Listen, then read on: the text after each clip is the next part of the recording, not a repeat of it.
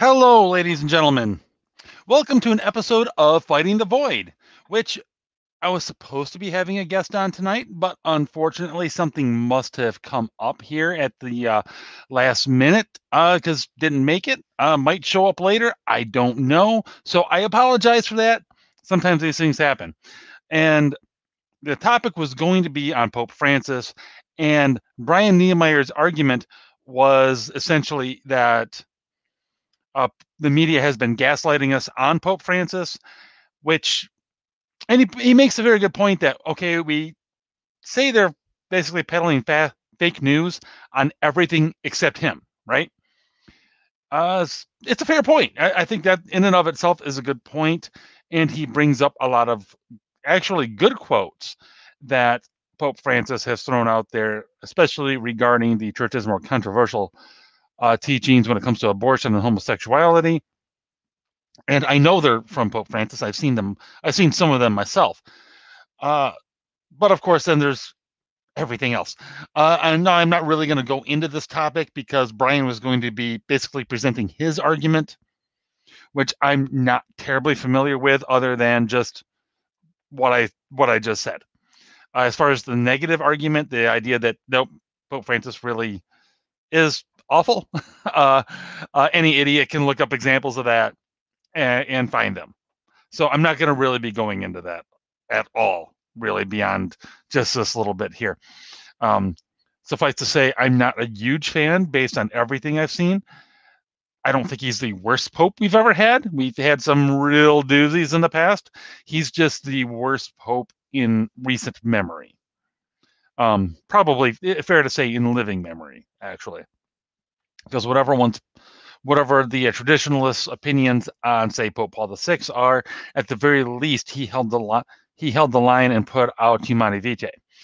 So all of that all of that uh, Catholic inside baseball aside, uh, we're going to get into something else a little bit here, and I might as well go ahead and riff with the uh, riff a bit on the beginning of the Biden presidency because why not, right? Okay, so let's do a little recap here. We're just a few days in, and Pope. oh boy, that's a Freudian slip and a half. Uh, Joe Biden, President Biden, has uh, he has already sh- shut down construction on the Keystone Pipeline, which is just fantastic. That already is going to cause thousands of jobs. Pissed off Canada a little bit, enough such that uh, Canada apparently is suing the government, although Trudeau is not really saying much about it. He's just kind of like, oh, well, you know, what you gonna do? Uh, but Trudeau sucks anyway. He, he's an idiot. So, what else is going on? Okay, a few things shut down any sort of construction that was going on on the border wall, which, as Norman Young pointed out, is not exactly a lot. However, Trump was doing really, really extensive renovations on existing areas of, of the wall. So it was basically massive, massive, massive upgrades. I don't know if those are included in Biden's order or not. I'm going to guess yes, but I'm guessing. So feel free to check me on that. Again, I'm winging it here, so I don't have a whole lot uh, prepared and right next to me. So I'm going a little bit on memory, and there is going to be some guesswork here. Being upfront.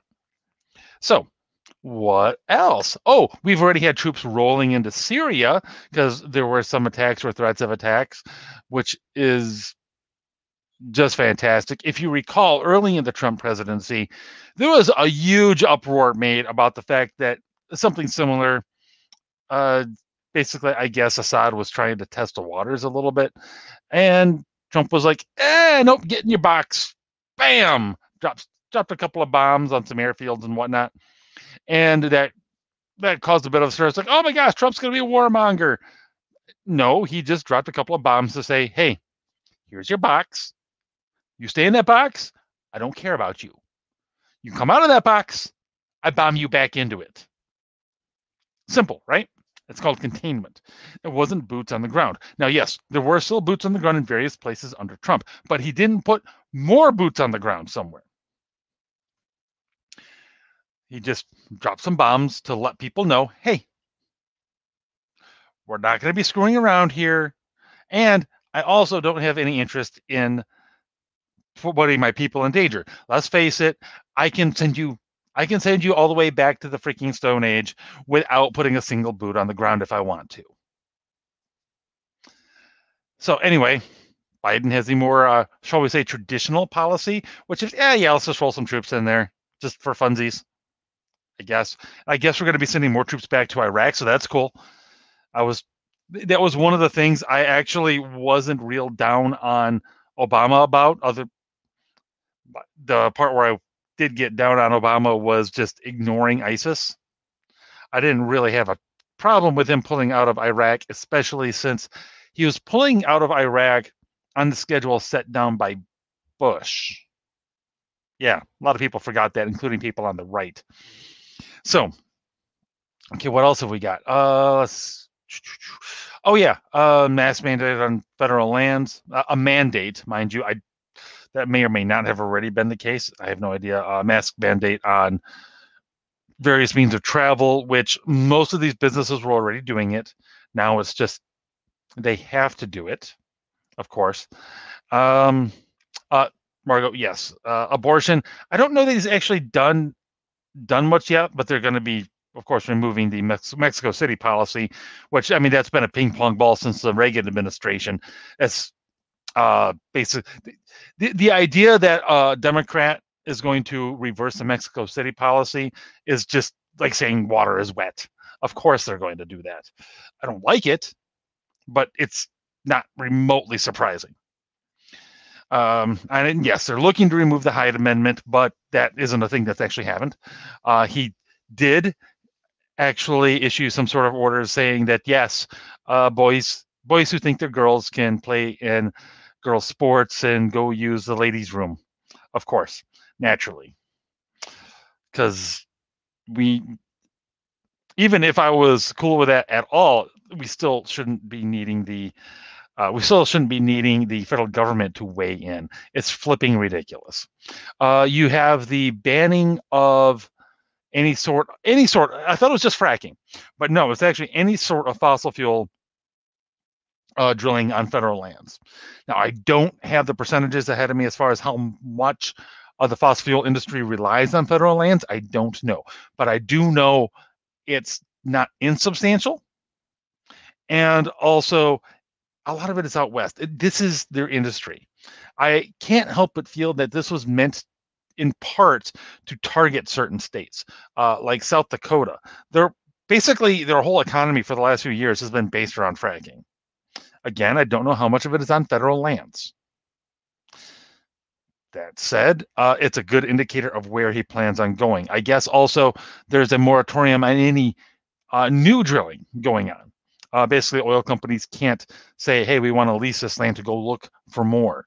And it's been pointed out that that in and of itself doesn't necessarily mean jobs are lost, except these companies do employ people to go and find new places to drill. Also, it means you're not you're cutting off an area of job creation. You're basically saying, okay, well, you can't drill anymore, so therefore you can't hire more people to do these jobs. That's not a good thing. It's and we were already and this is something that the right would do well to remember when they start criticizing Biden for the rise in oil prices and prices at the pump as well, which is going to happen. But something that the right would do well to remember the fact that the prices had fallen so low and demand demand because of stupid COVID restrictions and this, that, the other thing has fallen quite a bit. That means that that that means that it's just not as profitable to go after some of this harder to find oil and natural gas that's in the ground. Uh, what do I mean by that? Basically, if they can't sell, if they can't sell the product for a certain price, it's not worth the cost it takes to go and get it. Because one of the things you got to remember, especially uh, this is relevant to the Keystone issue, actually, there a lot of that is getting oil literal it's called oil sands. Basically, it's just oil soaked dirt, more or less. Uh, you know, from up north.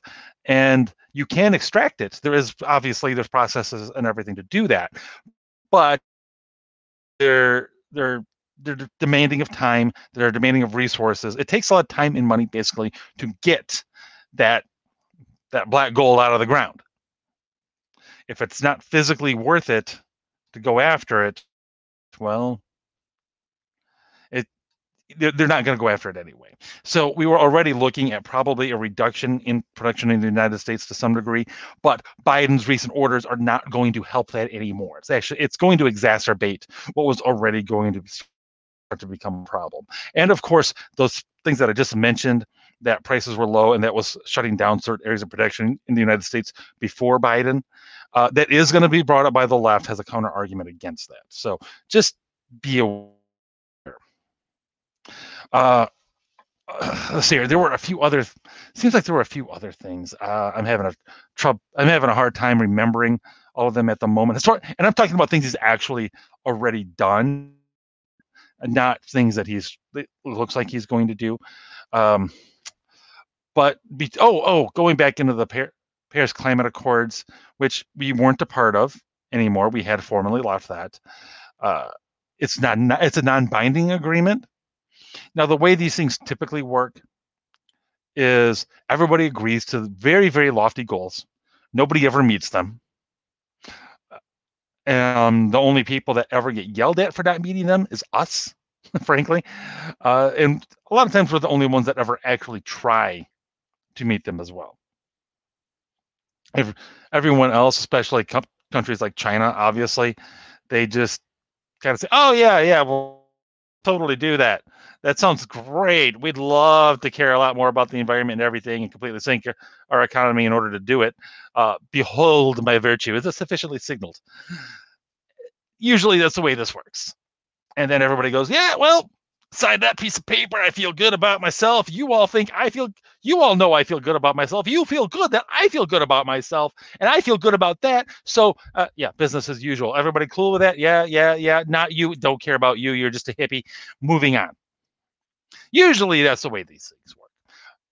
Except, of course, again, is applied to us. I Actually, will try more often than not, and then we usually won't wind up meeting the goals and everyone will yell at us for destroying the planet when actually we still reduce emissions way more than everybody else, even without specifically trying to do so, at least as a matter of uh, federal policy. Oh, goodness gracious. That's so that's fun. And then, of course, we're back officially in the World Health Organization. Did we ever officially leave it? Yeah, probably not. Uh, I think again, uh, Norman Young was correct to point that out. That you know we never really, we never really left the WHO. We were just not playing nice with them. So, what are you gonna do? but now we're officially back in, and we'll be trying to play nice with them, and we'll put, uh, we'll we'll we'll put you know Lord Fauci uh, you know, in contact with them, and the high priest of our of the first American Techno Reich will go about informing us of all the things that China would like us to do regarding health policy. And I can't see anything that's going to go wrong with that. Can you? No, me neither. Good. That means you won't be sent to the gulag, and neither will I, unless they pick up on my sarcasm. In which case, um, I'll see you in cell block 13. yes, yes, Lord Fauci, peace be upon him, as uh, the as as the Knowles would say. So we're off to a swimming start here, and of course, we already know he can't handle any questions whatsoever. He gets asked a question about his uh, about a mask mandate or about uh, maybe we should increase the goal of Americans to vaccinate. You know, 100 million just sounds awful low. It's a third of the country, pal. Anyway, uh, you know, and his response is, "Come on, give me a break, man." Of course, he was campaigning, saying, "I've got a perfect plan and everything to put in place. We're just gonna whoop." Get rid of uh, Trump's trash and drop my super awesome sauce plan right in there. And we're going to get right to the business of making everything fantastic. Well, you know what? That turns out that's not true. Weird, right? Who could possibly have predicted that? Hmm, not me. Anyway, he's more like, yeah, well, you know, there's nothing we can actually do to change the trajectory of the virus for a few months, but you had a plan, Joe. It was going to make everything better. Not that I think things are, act- that I think things relating to the virus itself are actually bad. They're not. Just go ahead and Google the survival rate. I'm not going to repeat it again right now because, oh my gosh, any idiot can figure this out. Unfortunately, we are not a country of just any idiots. We are exemplary idiots. We are like we are like cream of the crop idiots at this point. When other idiots go, hey, you know what? I'm feeling awful idiotic. You know what? So am I. I feel even a little extra idiotic today. America's like, you know what? Hold my Michelob. All right. I'm going to show you what idiot really looks like.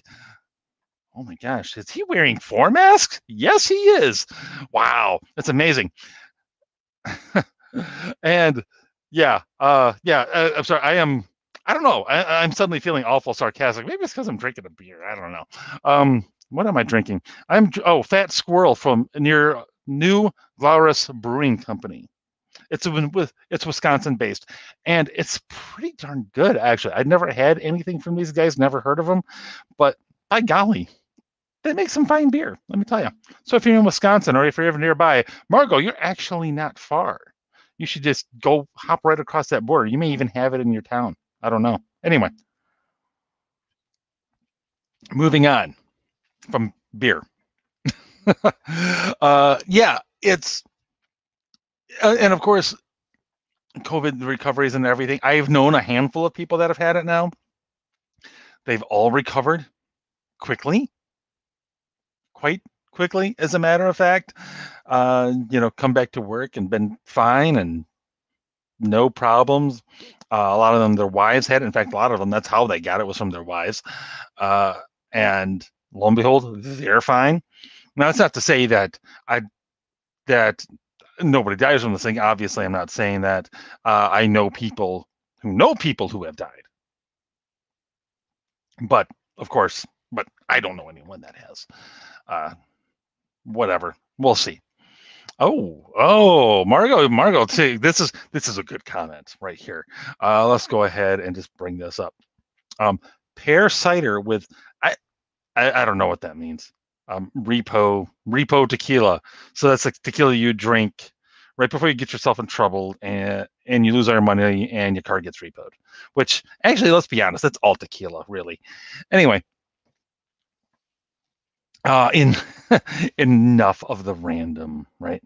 So, uh, what else is shaking these days? with the with the Biden. Oh yeah, um, speaking of COVID stuff, mask mandates and his federal mask mandate on federal property. Thou shalt wear the masks, no exceptions, unless your name is Biden or one of his buddies. Because guess what? Practically right afterwards, he's like, uh, "Yeah, I'm totally not wearing my mask on federal property, aka the Lincoln Memorial." No, which you know he's giving a speech and everything. And again, personally, I don't give a crap that he's not wearing a mask, except he just put out the stupid mandate. And of course, when called out, when a reporter asked his press secretary about it, she was all, "Well, you know, he was celebrating, and we take all kinds of precautions and everything, so it's." Like totes cool of course, she used a lot more ums and ahs and everything as she was going about it. I know I use a lot of ums and ahs too, which I really shouldn't being a podcaster and all of that. It should I should be working working my way out of it. But alas, what can I say? I'm merely mortal. She, however, is not allowed to be merely mortal. She is a White House press secretary. Press secretary. Words are hard. It's the beer. Anyway, she should be a little bit more professional than that, I would think, and not and not throwing out all the ums and ahs. She should actually have some prepared responses, kind of like the late, great Kayleigh McEnany, who was a fantastic press secretary because honestly, she slapped the media around more than Trump and Trump did, actually. Frankly, that was probably just about his best hire. I mean, look at the train wreck that was frankly his administration, it, which it was a train wreck. People constantly in and out and everything. Uh, people undermining him left and right. Him saying, "Well, you know, I don't really like the job that guy's doing and everything, and he kind of sucks. Are you gonna fire him? Nah. Why? It's like for a guy. I know this is a bit of a repeat. A lot of people have said this, but for a guy who became most famous, at least in recent memory, for the phrase "you're fired," really didn't fire a whole lot of people until he basically had to. It's kind of ridiculous if you think about it. I mean, really, really, the guy should have been should have fired half of his administration in the first week. Shouldn't have hired, frankly, half of his administration. But anyway, you know, let me just finish up. Let me just talk a little bit more about Trump in the way he went out. He went out. He went out like a cuck, frankly. And I don't mean that he. And I don't mean to convince myself to, to convince me that he wasn't going out like a cuck. He had to like declare martial law and everything, and just say, well, you know what, screw it. I'm going to stay you stay president because I kind of like the job. No, he didn't have to do that, but he had to go out he he didn't really he didn't really go down swinging. He went down letting other people do swinging for him and let him and and these people were doing a lousy job of swinging for him. And which of course I mean it was Giuliani. I've I'll be honest, I have not been a fan of Giuliani for a very long time. Like at all. I was kind of questioning that. It's like, you know, when Crowder was having him on a fair amount, which I don't know what's happened to that guy. He seems to have just disappeared off the face of the earth. Um, when Crowder started to have Giuliani on, it's like, well, maybe you know, maybe I've missed something. Maybe, maybe he's not the, maybe he he hasn't become the hack that I thought he has. No, no, he's totally a hack, and he's totally just uh just a hack out out for himself, like a, a lot of these people are. I remember when he was running for president uh, quite some time ago now and the media was trying to anoint him as a Republican frontrunner because, frankly, he was the guy that they would like to see run. Why? Because he's very he's uh, very much a social liberal, very much a social progressive. He and he was also very very bellicose. He was very very pro-war. Essentially, Giuliani was a synthesis synthesis of everything I hate about both parties. He was like the worst possible candidate out of uh, out of all of them from both parties at the time. I can't remember which year that was, but I was like, no, anyone but Giuliani. Seriously. And he was like in charge of the president's legal team. I'm like, really? But in any case, he, you know, Trump just kind of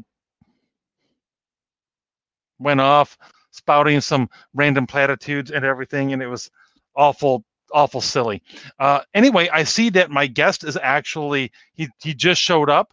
So we're to shift topics and get back to uh, talking about Pope Francis. So sorry for the massive gear shifts, everybody, but uh, you know that's that that's what that's what's uh, that's what's going on here. So here we go, Brian. Yes. How you doing? oh, well, I'm uh, I'm running late. Obviously, my apologies to you and your listeners for that. But uh, the life of uh, a jet-setting best-selling author for you. well, you know, what are you going to do? I was checking it out. And I was like, well, he hasn't tweeted anything for 15 hours. Maybe something has happened. yeah, I'm not really at liberty to. Fair enough. Fair exactly. Enough. There's some stuff going on behind the scenes, but uh, not an excuse, just an explanation. Gotcha, gotcha. Nah, no problem. I was just, you know, going over some of the uh, high slash low lights of the first week of the Biden presidency and uh, the way Trump kind of went out more, much more like a lamb than a lion, and not not, not thrilled about so many things. but that wasn't the main topic for the night. So um, we're going to do a massive gear shift. And the main topic for the night is Is the media totally gaslighting us on Pope Francis? And I already went through a quick little primer at the beginning of the base the extremely simplified version of your argument brian uh, how essentially we call fake news on everything else that the media says about everything and but not Pope Francis for some reason, and the fact that Pope Francis has thrown out some very good, solid statements uh, from time to time on things like abortion and homosexuality. But then you've got the other side of things where he's at best says a lot of things that are extremely ambiguous. Um, so I'm going to throw it out to you to sort of lay out your case. Okay, yeah, that was a great segue, and um, there's a nice primer on my position. But for, to unpack that, I suppose I would say that okay, so the Pope is, according to the one Holy Catholic and Apostolic faith, the vicar of Christ, the visible head of the church on earth, and according to the First Vatican Council, can speak infallibly when solemnly defining doctrine on matters of faith and morals under a specific set of conditions that, depending on who you ask, has only ever happened twice or three times. There's one that's kind of kind of shaky, but there are two that we know of, um, and I believe they're on the Immaculate Conception and the Assumption of Mary. Right. Yeah. The infallibility issue is it. It's difficult to it's, it's difficult yeah. to completely narrow down only because I, there are people who restrict it to extremely narrow conditions, or there's some that widen it out a, a little bit, but that gets into fuzzy gray areas. Yeah. Uh, kind of like his first uh, his first encyclical, which I can't remember the name of it to save my life, uh, but it was the one where he got into a lot of environmental stuff. Yeah, and there was a lot of stuff in there that I didn't particularly like that I thought was wrong, and the encyclical being kind of the highest level of document other than an explicitly ex cathedra statement, uh, it carries an awful lot of weight. But of course, I'm looking at it going, well, this he's saying he's giving a lot of thoughts on things that are properly science, which the Pope's infallibility does not extend to by any actual definition of the term. Yet a lot of people don't know that. So yeah, it, it does create a lot of issues. Exactly. And I, I read that encyclical, and yeah, that was my takeaway. And also, it, it's been the consistent teaching of the church that not even the extraordinary magisterium can reverse a prior teaching. So everything has to be read in light of the full deposit of faith mm-hmm. and the unbroken tradition of the church. So the point being there but yeah, I, I agree. I, I find Francis theologically disinterested, pastorally sloppy, and much much too controlled by a lot of the dodgier elements in his advisors. But unless and until he solemnly defines error mm-hmm. on matters of faith and morals, th- this is really nothing new. I mean, there there really is no papal crisis unless and until that happens. And what I see with his critics is that they're taking the papacy and viewing it through the, the same lens that they view uh, red team, blue team, Western politics, specifically American politics. I think that is very valid, and it's something that I've seen a lot when it comes to his statements on economics or pri- even private property and whatnot. I think we are way too prone to view that in a conservative slash progressive lens and as you say specifically an american progressive and conservative lens whereas he's not really coming from that perspective and also it's not it's not the perspective that the catholic church is coming from at all so it means something different than we would to typically think if we saw that say the same words come out of like Sean Hannity, for example. Right. And what everybody seems to forget about Francis because of this uh, weird power the media has because uh, the death cult has full institutional control over all the organs of media now. Mm. And they don't just use that power to spread misinformation. I mean, everybody, anybody who asks would admit, would admit that. Mm. But more insidious, because of the 24 hour news cycle, they have the ability to make people forget stuff. Yeah. Right. Yeah. Like, um, re- remember the Vegas shooting? Remember Jeffrey Epstein? Um, right. Yeah, I, I could I could keep going. So I remember clearly back in 2013 when Francis was first installed as Pope Mhm.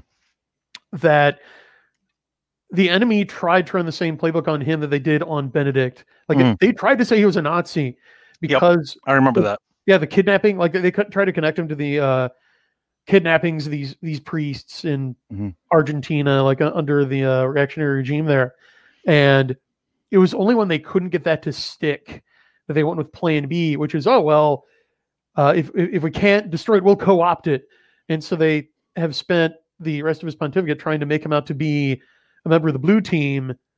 When, I mean, personally, politically, I'm fully willing to admit that in terms of his personal politics, he might he might be. I mean, he clearly does lean more to the left in terms of politics and Mhm. policy than uh, you know you or I would. But that's not the issue. And focusing on that risks dragging the church, this transcendent reality, down into the scrum of left versus right politics. So, uh, let, I, I'd actually like to clarify just a little bit. Um, so, would it be fair to say that your issue isn't that the media is flat out giving us false information on Francis? That's not the gaslighting that's going on. It's more they're just emphasizing one particular aspect of Francis and his thought. they're boy they're doing a full court press i mean they're they're pulling out all the stops to both highlight and magnify statements he's made that could be seen as supporting their agenda while sweeping under the rug anything contrary to that. Like uh, I, I made this meme uh, based on information my, my buddy uh, author jd cowan put together where I, I listed all the these statements like uh, affirmed the rights of countries to control their borders and declared like gender theory evil and denounced gay marriage. And I put a picture of Pope Benedict next to it. It- that's what actually prompted me to contact you on, Yeah. on this issue. Yeah. And at the end it said, "Be Pope Francis, pick unrelated," and it was amazing how many people didn't get that. And we're saying like, "Oh man, if only we could have Benedict. If only we could have a pope who would say stuff like this." I'm like, "Well, read the whole meme. We do. We our, our current Holy Father said that because surprise, surprise, the Pope is Catholic, and Right. To give some more some more historical context on this, okay. I agree. Francis pales before his immediate predecessors. Uh, those of us in Generation Jones, Gen X, and Gen Y were really spoiled Mhm. for a series of great Holy Fathers in a row. So he definitely falls below his immediate predecessors, uh, two of whom are saints, but he is not even the, he doesn't even make the top 20 worst popes in history. Uh, we could talk about John the 12th, elected at 18, who actually ran the church as a pornocracy. He ran a brothel and gambling den out of St. John Lateran. Oh, that's bad. Yeah. and he made concubines. that's, worse. Yeah, yeah, seriously. He he's like, well, I'm going to open my, my own mother church with blackjack and hookers, and he did. He did just that, but he never touched a single de fide canonical doctrine of the church. Right, right. And I do, I, and I do agree. That is one of the things that I do think uh, the the more the the the, the rad trad crowd needs to calm down and realize that well they should remember the history that that that they're justly proud of that there's been a lot of really awful popes like really really really bad popes so bad that has such a bad reputation including this guy that women didn't really want to visit rome. Because they were concerned for their virtue. It's like yeah francis isn't that. He's many things but he's not that. Brian I lose, lose you Oh, accidentally uh, tapped my mute button, but I, I was just agreeing with you vociferously. um, but but yeah, as I think uh, Cardinal Burke said on a letter pastoral correction, that perhaps the, the reason the Holy Spirit chose Pope Francis was to point out how very weak our faith is these days. I'm like, ooh, ouch. But yeah, could be true. Could be true. Yeah. Uh, and it is fair to say uh, that we, again, especially in America, we are way too prone to cults of personality. And having a personality that maybe really does rub us the wrong way isn't really all that bad in some ways. It Mhm. should make us reevaluate. Okay, why are why are we Catholic? Are we Catholic because there's a cool guy who's got our backs uh, up there in the up there in the Holy See, or is it, or are we Catholic because we really believe it's the truth? Which one Yeah. is it? No, I, I will fully admit that and it's not just Francis. He we, we wouldn't have ended up with a pope like him if there weren't problems of cowardice and corruption in Mhm. most of the hierarchy. Okay, because I mean, just go online, look at what some like leftist integralist liberation theology priests like uh, James Martin, Mm, He's a- ugh, famous whipping boys say, and it just yeah, it makes evangelization that much harder because does. yeah, when you or I are trying to point out to someone who might be interested in Christianity, okay, well, this is uh, like one mark of truth is that the church has consistently taught the same things on faith and morals for 2,000 years on these issues. And then they point to, well, what about the Cardinal Archbishop of Washington, D.C., saying he's going to admit Joe Biden to Holy Communion? What about these statements from James Martin, like in, in favor of homosexuality? Like just coming up right up to the line and sometimes crossing the line of heresy. And like these are your leaders, right? Like you believe in a hierarchy, right? Mhm. And yeah, I wish uh, the excommunications and laicizations were were flying. They, it, that's what bishops are supposed to be for, is to rule on these issues, right? They're to rule and teach the church, and they're Yep.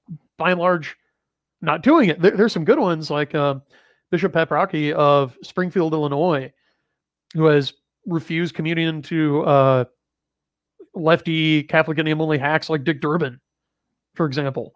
Good. Yeah, so they're More, out there. more like that, please. Yes. They're out there, but again, the press is a demoralization machine, and they're only Mhm. showing us they're only boosting the signal of the heretics and, and the corrupt. So that's Yeah. uh, that's a problem. We have to you know we have to keep that in mind. And of course, the statements of uh, Francis that would line up with that. Which, I mean, let's be fair, there are a lot of them.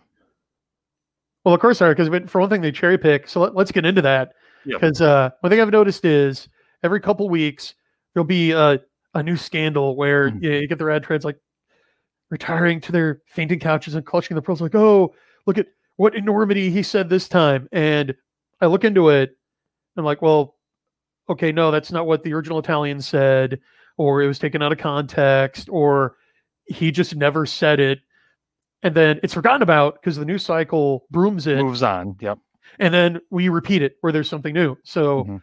I like Mhm. to try to catalog these so that the uh, latest one would probably be like one, one thing I heard on another show I was on was, oh, he's he said that Catholics have to get the coronavirus vaccine, and no, he he didn't. He just reiterated teachings from his predecessors that said that with sufficient good reason, it's acceptable to take a vaccine that was that was tested or like made from uh, fetal tissue, which is Right. not new. Francis wasn't the first to formulate that. It's just the principle of double effect. Right. I was discussing that actually with uh, with both my brother and my dad recently, and I found it interesting that we're relitigating this issue Yeah. because like that. I, I went through this like years ago reading about this issue. It's just it's with something new that all of a sudden brings it up, and I think the best argument. I think there is an argument in favor of relig- relitigating it. Is that our current our current um, approach isn't bearing any positive fruit whatsoever, Yeah. which I think that's a very good point, and it might be reason to call for some for a more stronger stance. Uh, that's you know that said, um, we're following the directives of the we're following the directives of the church. It is definitely a gray area, especially if we're dealing talking about lines that have just been continued on for a few decades, as opposed Yeah. to something that is pulled from uh pulled from a line that was just cre- that was just created from an aborted baby yesterday. Uh, Mhm. You know, the, the timing does matter. And for people who do who want to say, because I know some will say, it's like, well, who? What does it matter if the grave evil was four decades ago as opposed to last week? Well, then in- that case, we owe reparations to the descendants of slaves, and we should probably give our country back to the Native Americans. if Right. if if time doesn't matter, then we should probably look at that. Yeah, uh, let, us look at something else. So the the biggest flap right before that were uh, Francis's supposed statements calling for civil unions in that documentary movie. Hmm. Remember that Fasco? I vaguely remember it. Like I, I, See, I yeah. remember it was, you know, uh, uh, this is an example of the of the news cycle bringing it up and then, you know, moving on to the next thing. Uh, so Yeah. yes, I do remember that being an issue. So, if for your listeners' sake, this documentary, uh, I think it was just called Francesco or, or Francis, came out. Mhm. Um, it was by this um, Israeli filmmaker who had previously made like hawkish films calling for the U.S. to basically bomb Syria and uh, definitely political axe to grind. And in it, he presented an excerpt of an interview with the Pope Mhm. where he apparently called for creating civil union laws Okay. for same-sex couples. But so so I looked into it and found some interesting things. So first of all, the interview in the movie wasn't directly created by the filmmaker. He used a clip from an interview that Pope Francis gave on Mexican television back in uh, I think 2017 Okay. but it, but it was earlier. And the interesting thing was, so I think it was a Catholic news agency went back and got the original footage of the interview as it aired on Mexican TV. And that clip that's in the movie is not in the interview where he says that. And they talked to the reporter who interviewed him, and she said, Yeah, I have no memory of him saying that. So the statement only appears in this movie created by this dude with an axe to grind against the church because one of his uh most recent movies is called like Oy vey, my son is gay, right? so to tell you where he's coming from. So there's this like gay rights activist guy who is like also a neocon kind of agitator and clearly has an agenda here. And the only place we can find the Pope's statement on this is a clip in his movie that was taken from an interview, and it wasn't like there's no proof he was ever in the original interview. So that's sketchy. But then, even then, um, they they found like the the transcript of like Francis's statements for that interview, and in it, what he says in context is just a reiteration of the 2003 Congregation of the Doctrine of the Faith statement on the issue, which was signed off on by Cardinal Ratzinger. Okay. So he's just echoing Ratzinger in his Right. actual statement. And it looks like for the movie, they cut up his audio and like selectively edited it to make it sound like he was saying something other than he wasn't.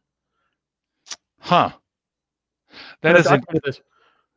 That that that is interesting. And I recall a while ago, um, John C. Wright put something on his blog uh, saying effectively the same thing that if you go if you actually start digging into a lot of these statements and go into like the original Italian and everything, it winds up saying something different than what it's presented as. And I found that interesting, and it did get it did give me increase my uh, benefit of the doubt for a while. Uh, and but I my benefit of the doubt does did get eroded a bit, and a lot of it has to do with, uh, gosh, the fact that he keeps doing interviews with this one atheist journalist. Yeah. I can't recall his name, but he keeps doing interviews with this guy, and every single time something comes out, and so- something comes out that all of a sudden winds up needs needing to get explained and defended. It's like, holy crap! Okay, fine, you're getting misrepresented by the guy. Then stop talking to him. You know Yeah. what I mean? It's Oh, like yeah. knock it off. It's not helping you. Well, that's his. Yeah, that's that's just his bad handlers, and yeah, he's way too willing. He's he's way too tractable on these issues. Like that's how we get the horrible, hideous um, pagan and like postmodern art statuary and stuff and Oh, yeah that crap is just crap.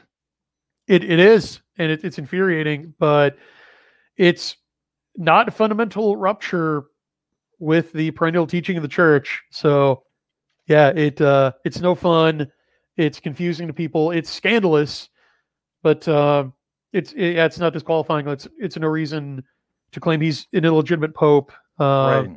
or to embrace of vacantism, which has its own problems. But yeah, I see in, in chat uh, someone claiming that he has embraced civil unions, and no, he's not. I did the research. Don't believe what you.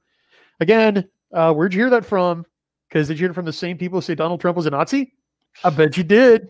Right. I looked it up. He didn't say it. He just reiterated uh, a document that uh, Cardinal Ratzinger spearheaded. So you can't say that Francis supports civil unions without saying that Benedict does too, because they're saying the same thing. Well, you know, this reminds me of a bit of a s- scandal of, of a similar nature, um, with in fact Pope Benedict,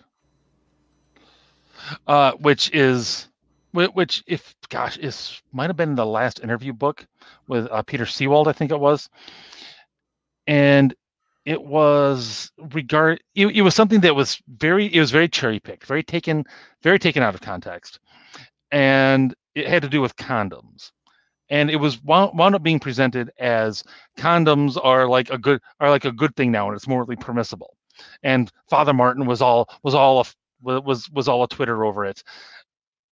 And then i you know read it and it was like no he's just picked he just stated some random and fairly strange example but basically saying you know if a gay if a gay prostitute suddenly decides to start putting out a putting on a condom that in order to prevent in order to prevent the potential spread of a disease then that is a tiniest little possible glimmer of a hint of a move in a of a move in a moral direction.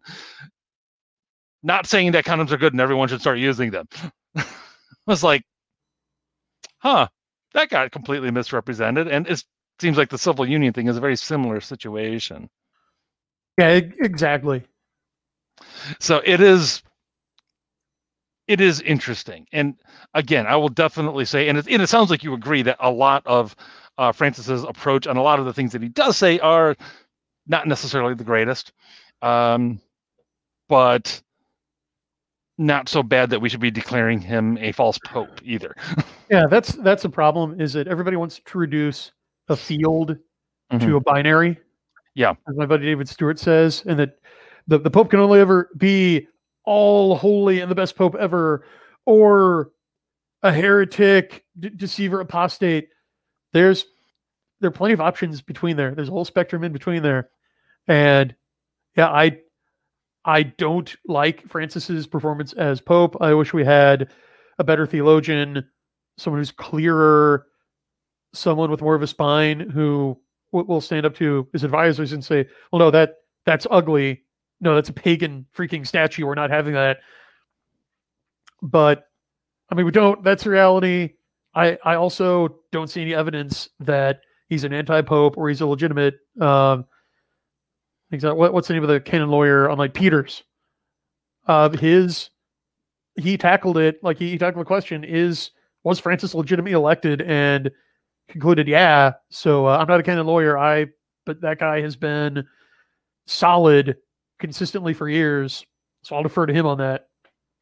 Yeah, and I don't know what sort of odd things would be there in order to even make somebody think that he was illegitimately elected because for one, it's not as though the elect- election process in and of itself is divinely ordained. It's not.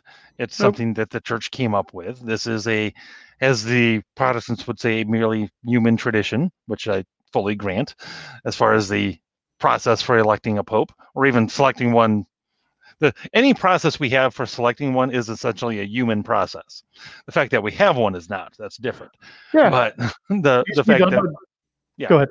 uh, just the fact that we happen to elect them from a college of cardinals, which again is a made up office, uh, that's just a process, and it works the way it works. If a bunch of them decide to get work together to convince others to all vote for the same guy. Well, that's not corrupting the process. That's the way these things work. Yeah, usually the argument I hear, I'm not saying it's the only one, but the, the only one I've heard is that, well, okay, he's clearly a heretic based on this hysterical statement and the, the overblown read on it. So therefore, retroactively, his election must have been illegitimate. And no, I don't see the logic in that. No, no. And there have been, again, uh, is you were saying there have been some awfully bad popes, and there have been popes that have made some statements that should make you go, mm, we're testing the boundaries here, aren't we? Uh, I seem to remember one. It was brought up. I want to say it was by Alan Schreck. This was a long time ago, uh, in a talk that I was listening to. He was, and I can't remember which pope it was, but it was one who was essentially who was teaching in a in his capacity only as a preacher, not as pope, that unbaptized babies go go to hell, which is not church teaching. Uh, official church teaching, for those who don't know, is essentially that the church doesn't know for sure. Uh, probably heaven, but we can't say definitively. Uh, that, but the fact that it was a pope saying that does test the boundaries just a touch. It kind of it, it pushes on it, but it doesn't break it. And Francis hasn't reached that level of pushing that envelope yet. I can think of one or two cases where he's gotten close to that level, but he hasn't gotten there. I'd agree. And I'm not even saying that uh, we might not get to a point with uh, with him or one of his successors mm-hmm. that there is a real legitimacy crisis in the papacy. Uh, I found a classical theist online, and he pointed out that periods of corruption and decline in the church follow cycles mm-hmm. where you will you'll you'll be riding high for a while and the church will be strong and mm-hmm. be unambiguous in doctrine and teaching you know and then it, will hit a bump and there'll there'll be a decline the clergy will get corrupt you'll have rampant clericalism they'll just be out of touch with uh, their congregants and usually those periods last a little while like 30 to 70 years, but then they always trigger a reform movement like uh, you know the, the mendicant orders or uh, usually some kind of uh, popular reform movement among the, the laity or uh, you often get a new religious order like the, the benedictines etc and they sweep through and the church is left stronger than it was before. So yeah we uh, we're probably just near the beginning of probably probably near the end of the beginning of one of these cycles, and brace yourself because it's going to get a whole lot worse. See, Brian, that's not what people want to hear right now. well, I'm uh, afflicting the, the comfortable here, but that's yeah. It's and it's not that I disagree. I'm afraid it is in fact going to get a, lot, whole lot worse in a whole lot of different respects. But yeah, um, at the end of the day, well, you know what? Um, I am getting close here on the hour, so um, I guess what would you recommend P- people that are struggling with with with doubts on how to handle Pope Francis, people who don't people who don't want to give into either one of the binary options, either he's an anti-pope or he's the greatest pope because he's a leftist progressive. um, uh, you know, people don't want to put their heads in either one of these piles of sand. Uh, where would you recommend they go to kind of keep things in perspective? Off of Facebook and Twitter and to mass. Amen. there was because for the longest time, the vast majority of the faithful had no earthly clue what the Holy Father was up to, mm-hmm. and they were fine so I would say unplug from the 24 hour news cycle. Stop thinking of the Pope as just another elected official. He's, he's more than that. He's your spiritual father. Uh, you, you might not have the best relationship with him, but then just ignore him because it's no one appointed you a judge over him. We're, we're not Protestants. Okay. So just yep. trust the Holy Spirit. He made this choice. And worrying over what the Pope will do will not add one inch to the span of your life. I 100% agree with that last sentence, especially as far as the uh, Holy Spirit made the choice. Eh, yeah, it's a matter of maybe. I'm not sure. The Holy Spirit allowed the choice. I'll go with that. as far as the okay. making, uh, I mean, uh, I remember this being something that was discussed by uh, Pope Benedict actually, and even he was kind of like, eh, I don't know if the Holy Spirit flummox picks as just keeps them from completely stepping in, you know, stepping over that line, you know, with uh, uh, actually doing stuff that flat out contradicts the church. And then I think, I think there's arguments to be made one way or the other there. To be per- to be perfectly honest, I'm more of the yeah. Holy Spirit provides a final uh, backstop as opposed to necessarily a 100% always active guide, but I think there's room for disagreement there. Right. Well, that's not even necessarily what I'm saying. I'm more with Burke saying that uh, he, he's been sent as kind of a chastisement to tell us to wake up. Which, I mean, it's hard to disagree with that, especially when we put it in the context of, like we mentioned earlier, about the cult of personality issue that uh, Americans in particular uh, seem to be prone to. Yeah. Not that anyone not that anyone is immune from it. They're, they're not. I mean their dictators exist everywhere and they dictators are possible because of a cult of personality. Uh, and yeah i think it's good that we break away from that that we break away from that and again remember that we're not catholic because of who's in the chair we're catholic because it's the truth plain and simple and it, it, it need not be more complicated than that. Um, so yes, ladies and gentlemen, definitely get to get to mass. Uh, like Brian said, get off of Facebook and Twitter if it is if it's disturbing your peace. Get the get the, get the heck off, and get some perspective and get that perspective at mass and uh, adoration because. Uh, what what else do you actually need? And we're going to need, frankly, all the grace that we can get because it's not going to get better anytime soon. Um, and it will only get better if we're actually open to that grace and actually act on it instead of getting all twisted around in all the crap of the world. Um, on after that highly spiritual note, uh, what is what have you been up to with your writing lately? We see you've got the uh, You've got the mech mech Avi there. Uh, Avi profile picture, however you say these things these days. how, how do you pronounce GIF? I, I don't know. I still don't know. I don't know. I, I you know what?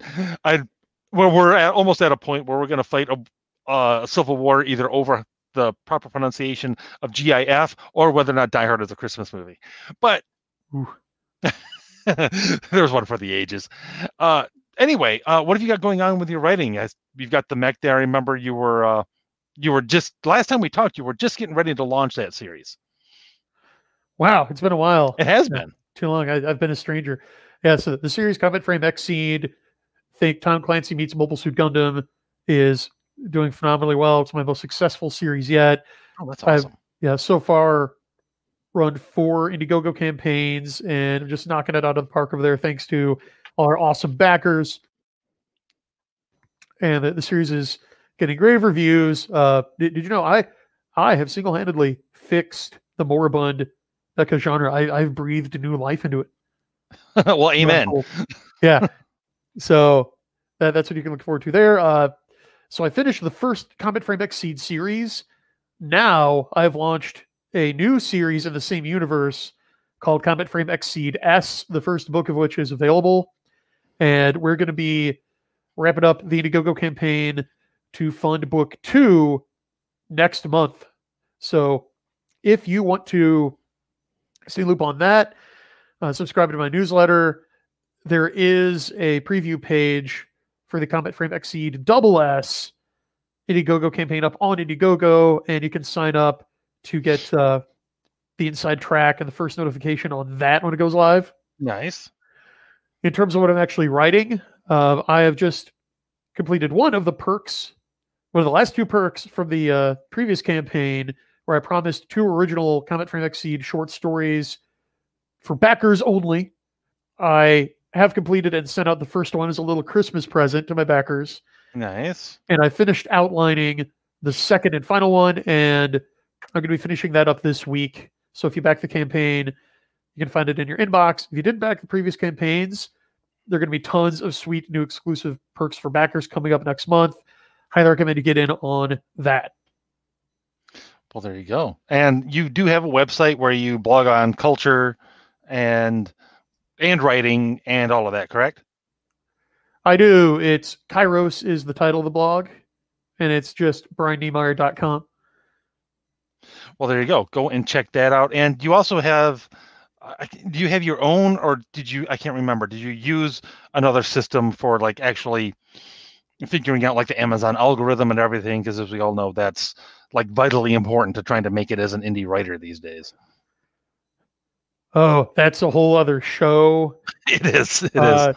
Yeah, my perspective on that has been largely brought in lately. Thank you. Uh, th- thanks to uh, my good buddy author Adam Lane Smith. Uh, mm-hmm. Basically, what we found with the algo manipulation is that a lot of the big hitters who profited greatly in indie over the last couple of years succeeded partly due to their knowledge of data science and to strategically manipulating the algorithm, but basically it came down to survivorship bias. Like I've had other really smart indie author guys who know their stuff and know the data science take a look at it and say that there was really it was this black swan event caused by a confluence of factors. Mm-hmm. So knowing the algo is good, but because it changes so much, it is basically running amok right now, and no one, not even Amazon, knows how it works anymore.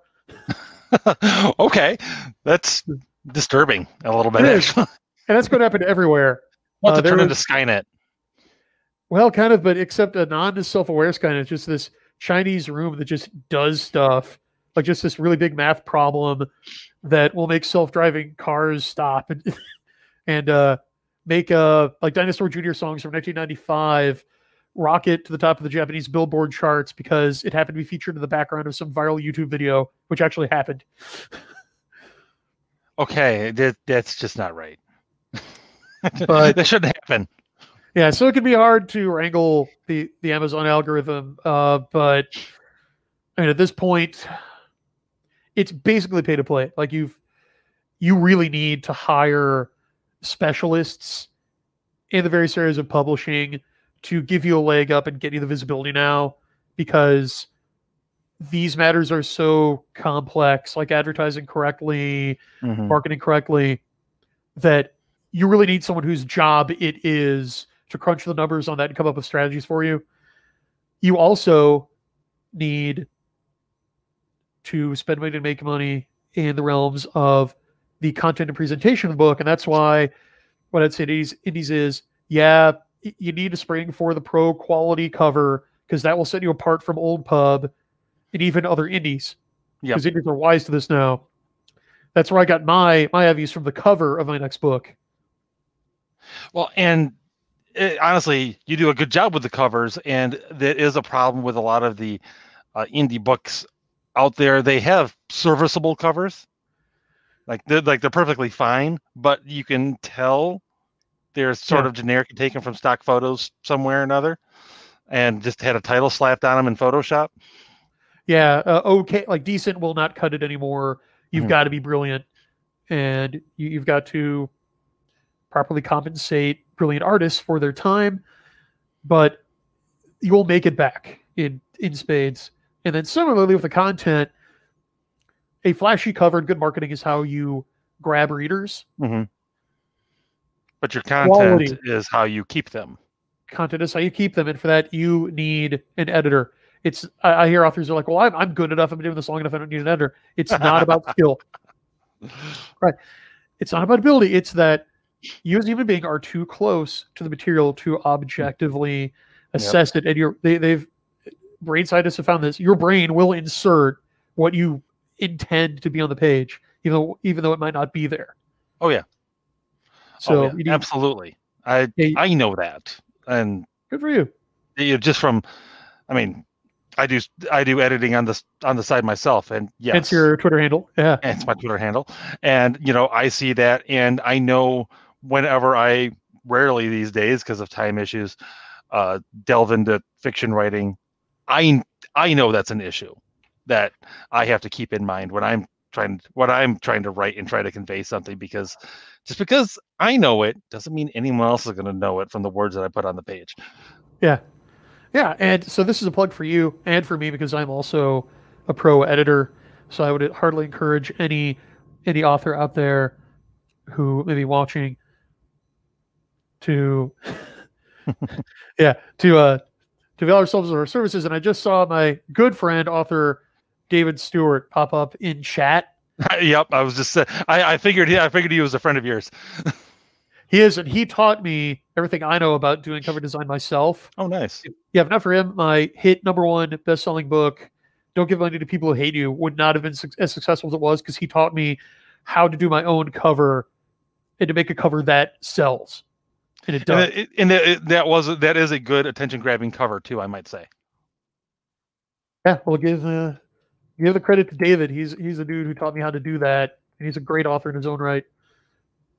Well, in that case, I'm going to have to have, uh, if he's willing, I'll have to have David on sometime because one of the things I'm trying to do with this channel now is actually to have more creative individuals on who are actually working on taking on taking back the culture or building an alternative one, however you want to put that, um, and actually pushing back on the Hollywood people yeah. who are you know continually just pouring poison down into the culture. and actually and actually you know trying to give those guys a little bit of a little bit of extra promotion and just expose people to the fact that there are alternatives out there you know you don't have to get a subscription to funimation to watch uh to be exposed to good uh mecha content they can go read your books and they should just just as an example but anyway on that note i think uh, we will leave it here for the time being and even though David just showed up. I'm sorry.